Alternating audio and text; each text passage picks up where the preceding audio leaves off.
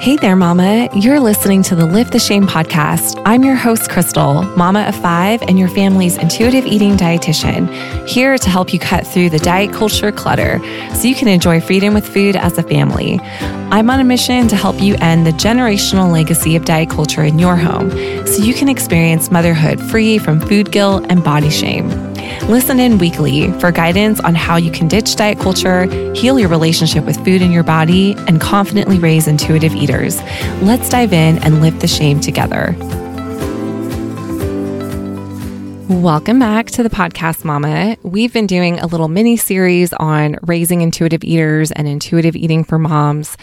Last week's episode, we talked about three myths about raising intuitive eaters. So if you didn't hear it yet, make sure you go check it out. Today, I want to just unpack a little bit more this idea in terms of raising an intuitive eater while you're still learning to become one. Because again, I know so many of you relate to this and understand the pressure that you might be feeling in terms of, ah, I have to have it all right. I need to have the perfect relationship with food in order to help my kids become intuitive eaters.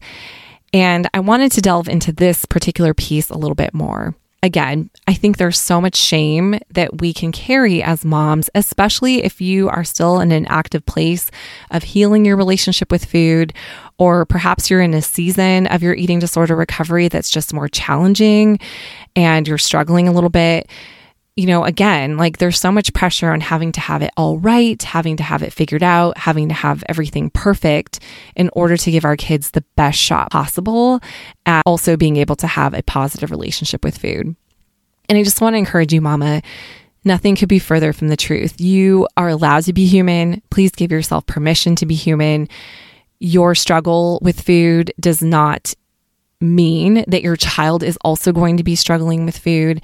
And just like I emphasized in last week's episode, your child is already born with intact, innate, intuitive eating abilities. And it's all about doing what you can to preserve those intuitive eating abilities. And certainly, modeling is a big part of that. However, there's a lot of other things that you can be doing and engaging in.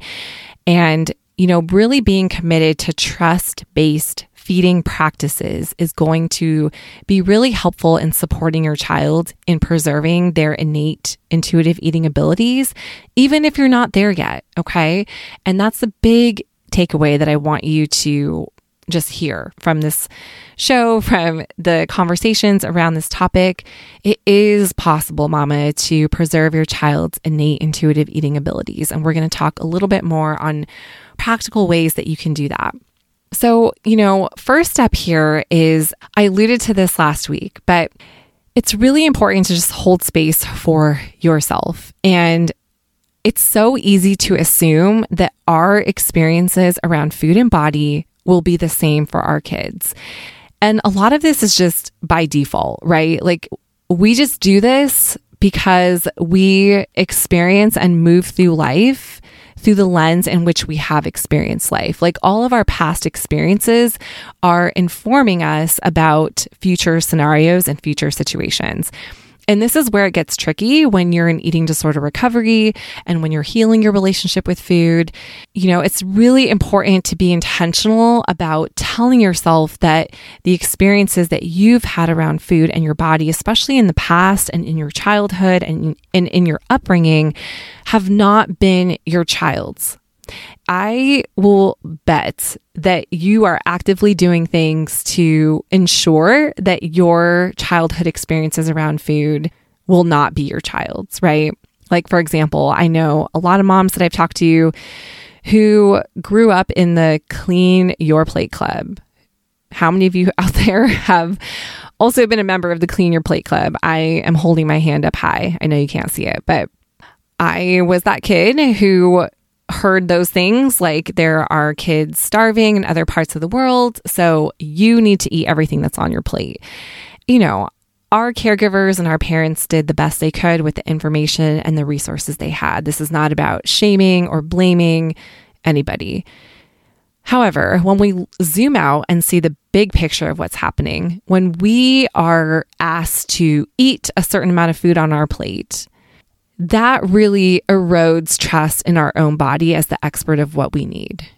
We start to ignore our body's fullness cues and eat based on external reasons, or eat to appease our caregivers, or eat to keep the family situation regulated because we don't want to upset anybody. All those times where we've done that in our family dynamic or in our upbringing has really separated us from our body's cues and caused us to distance ourselves from what our body is telling us that it needs. And I say this as a common example because, again, I know I've heard so many of your stories and so many of you who have shared that. Like, yeah, I remember being that kid at the table who couldn't leave the table because I didn't finish everything that was on there. You know, that can be really damaging in a lot of ways. The good news, though, is that we learn that we don't want to do that for our kids, right? Like we don't want our kids to feel those na- those same feelings or learn those same messages or internalize this belief that they can't listen to their body. And so I know a lot of you are adapting an approach to feeding that is centering your child's autonomy and you know really allowing them to be the best expert of what they need by providing food but essentially letting them choose what and how much they want to eat from the food that you've provided which is amazing. That is a beautiful thing. And that is an example of you know being able to engage in a feeding practice that supports and preserves your child's intuitive eating abilities. And again that practice does not hinge on whether or not you are an intuitive eater or you are in a place where you feel like, you know, you're in a good place with your relationship with food in your body. So I want you to see that this part of this practice is really like learning the strategies, but what these practices hinge on is actually trust.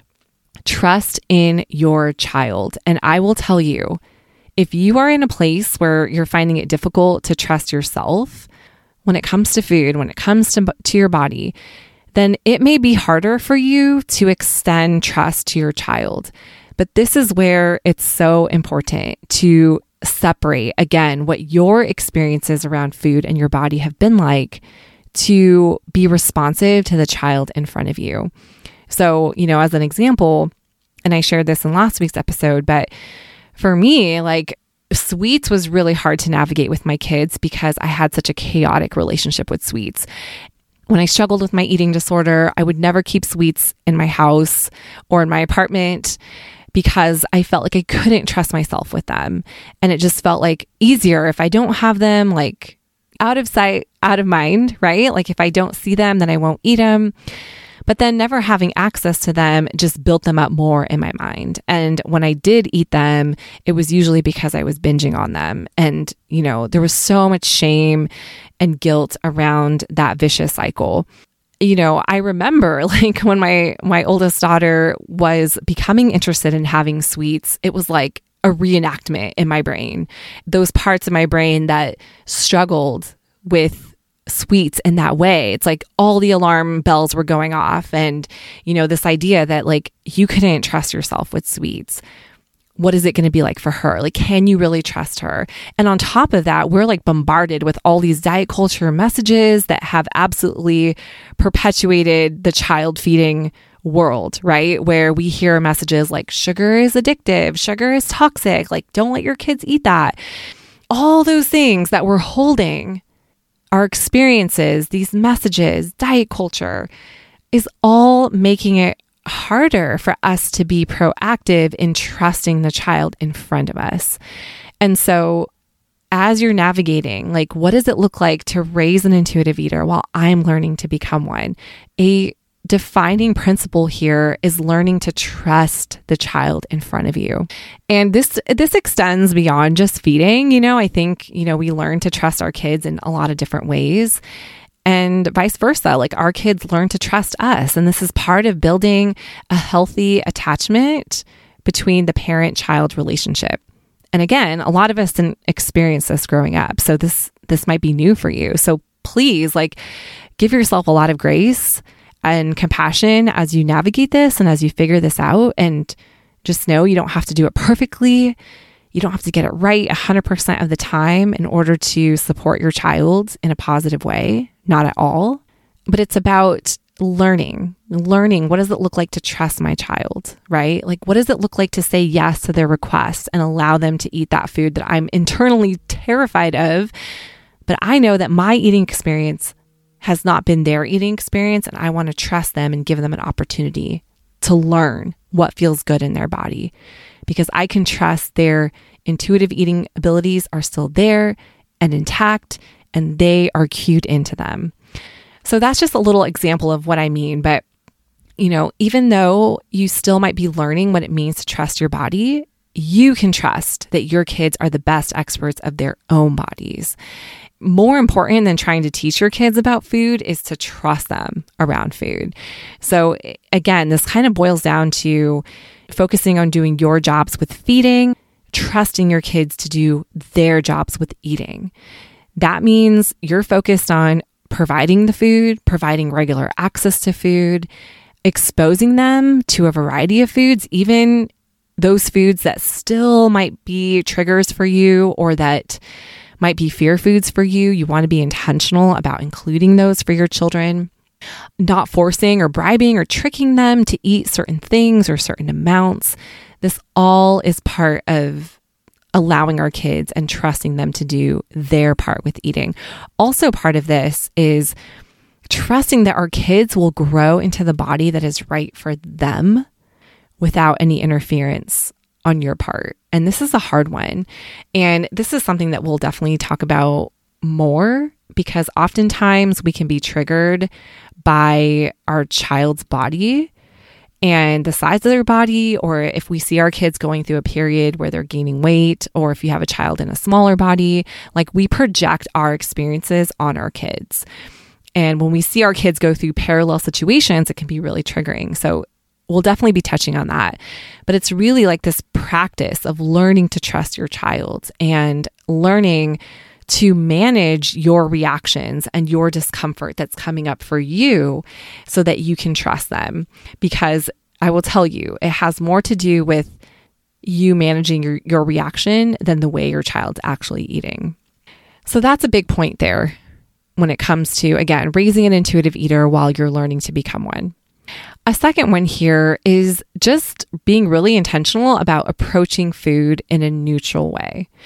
So many of us have grown up with this dichotomy of food being good and food being bad, right? Like, unfortunately, that's a huge proponent of diet culture and therefore it's it's saturated. Like our world is saturated with this kind of polarizing view of food. And there's so many foods that are demonized and vilified and there's so many other foods that are put on a pedestal and you know, if your kid just eats kale, they'll be so healthy. And I mean, I'm laughing because nothing could be further from the truth, right? Like having an adventurous eater or having a kid that loves eating vegetables does not mean that your child is going to be healthy. And there's been a lot of muddied waters when it comes to feeding kids and what are best practices and what are the best foods that you should eat. And that's a whole nother topic for conversation too. And what I want to encourage you to do, especially if you're focusing on healing your relationship with food and you're like, you know, I want my child to have the best shot possible at being an intuitive eater and you want to preserve their intuitive eating abilities, we really need to focus on approaching food through a neutral lens. Because I'm telling you, as they get out into the world, they're going to start being bombarded with those diet culture messages. We want to make our children resilient to those messages, right? Like we want to, I mean, we can't keep our kids in a bubble their whole lives. Sometimes I wish I could, like, just, can I just like wrap you in bubble wrap and just protect you from everything that's hurtful and harmful out there? And as much as we wish that we could do that, we can't. And we can't protect our kids from all the diet culture messages that they will eventually be exposed to.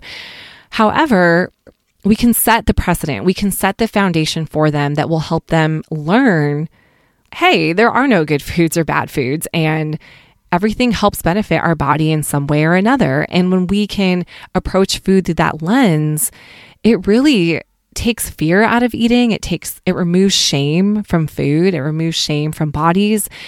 We need to be intentional with this, especially if we're still working on healing ourselves in our relationship with food, like you may be going through a whole process of unlearning, right? Like unlearning diet culture. And that's a huge feat in itself. And if you find yourself on that journey, I just applaud you. Like, it's so brave to do this work of unlearning all these damaging messages around food and body in order to help our kids. I just want to applaud you, mama. Like, that is such a brave thing that you're doing and such a gift that you're giving to your child. And with that, we just want to be intentional about the language that we're using. We want to create an emotionally equal playing field for all foods for our children because that is going to help preserve their intuitive eating abilities. It's really important to remember that all the ways that we communicate with our kids around food, both verbally and non verbally, is becoming their inner dialogue around food and their bodies too. And so, you know, this is not to put a ton of pressure on yourselves. And I don't say this to put all the pressure on you, like where you have to like hyper focus on every single thing that you're saying and doing, or, you know, be so vigilant about everything that you're engaging in around food with your kids that you don't actually enjoy living. And again, like this is not about getting it right 100% of the time because that's just not feasible. That's just not possible. But when we aim for having a food neutral environment, it's going to give our kids a great shot at developing an internal dialogue around food that is very positive and trusting. And so, the way that we can do that is just take inventory of the language that you use around food. Are you using any polarizing terms like good or bad? Other polarizing terms that I think are equally as damaging, but often hidden under the guise of wellness are using terms like healthy and unhealthy. Those terms categorize food in our children's mind. And really, health concepts are actually very abstract for children because kids are very literal thinkers. So when they hear food being described as healthy or unhealthy, that can be really confusing for them. So I do encourage you know, parents to avoid that kind of languaging as well.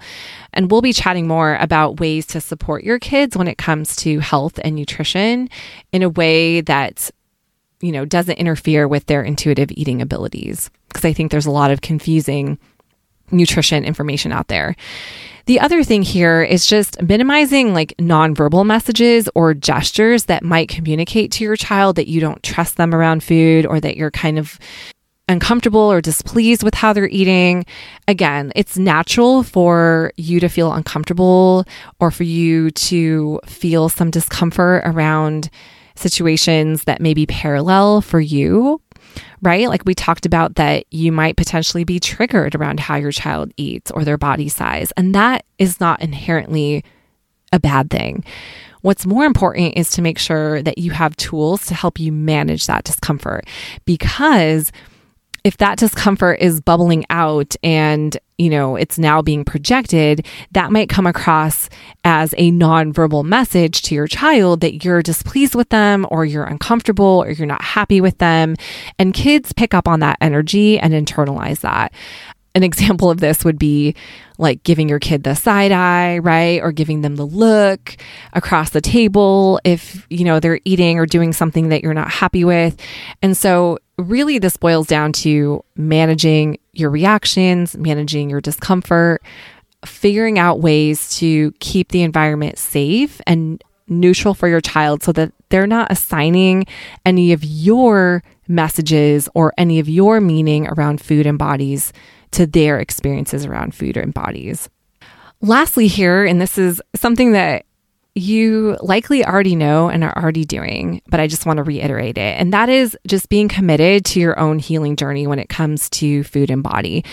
And look, like this is going to look different at different seasons of life. And some seasons of life, you may need more support than others. And I think sometimes just asking for help has so much shame attached to it, right? Again, like we feel like as moms, like I should have this all together. Like, why am I still struggling? And the thought of having to ask for help can make us feel like I'm a failure. And I want to challenge that shame and I want to call out that shame because that shame is what might be keeping you stuck and what might be preventing you from growing and healing and really just understanding that we can't do this alone and we weren't meant to do this alone. I know it's hard because, especially as moms in eating disorder recovery, we do feel alone.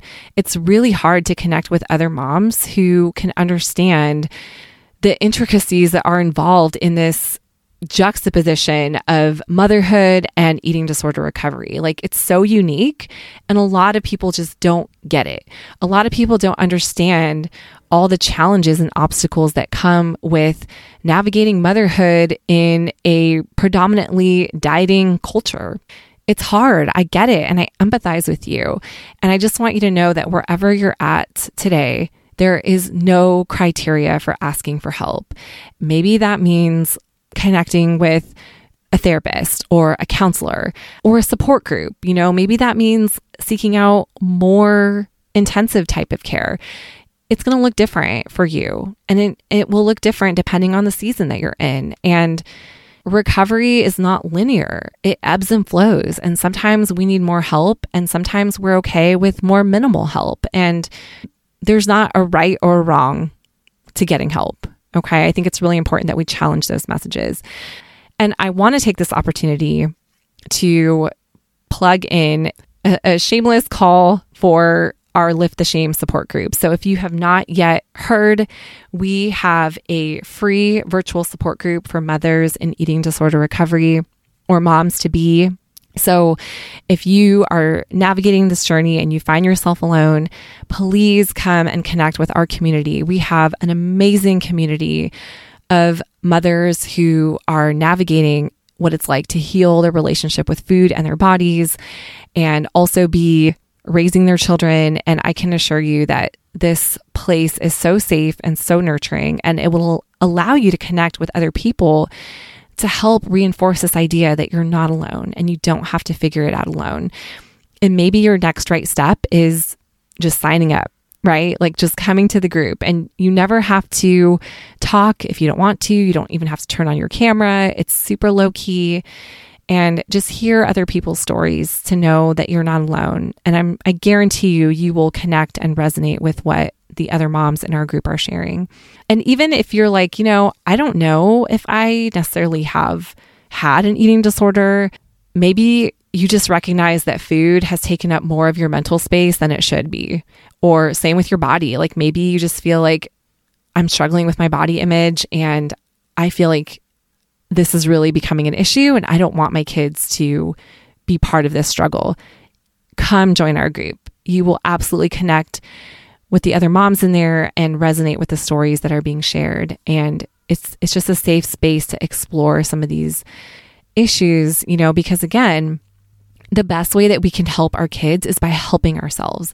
The more we heal, the more we learn to give to ourselves. And I know it sounds so selfish, but it's so vital. Like, we cannot give to our children endlessly. Like we have to also take care of ourselves and learn to attune to ourselves and to our own needs and be responsive to our needs so that we can do the same for our kids. And I have found for myself personally that even on just the therapeutic side of healing from my own upbringing and and all the different things that happened in my own life has really allowed me to form a more positive connection just overall with my kids outside of just food. Like I know that sometimes we hyper focus on food, but oftentimes food is happening and how we feed our kids is happening in a bigger context and examining some of those pieces and just learning how to attach and formulate a secure attachment with our children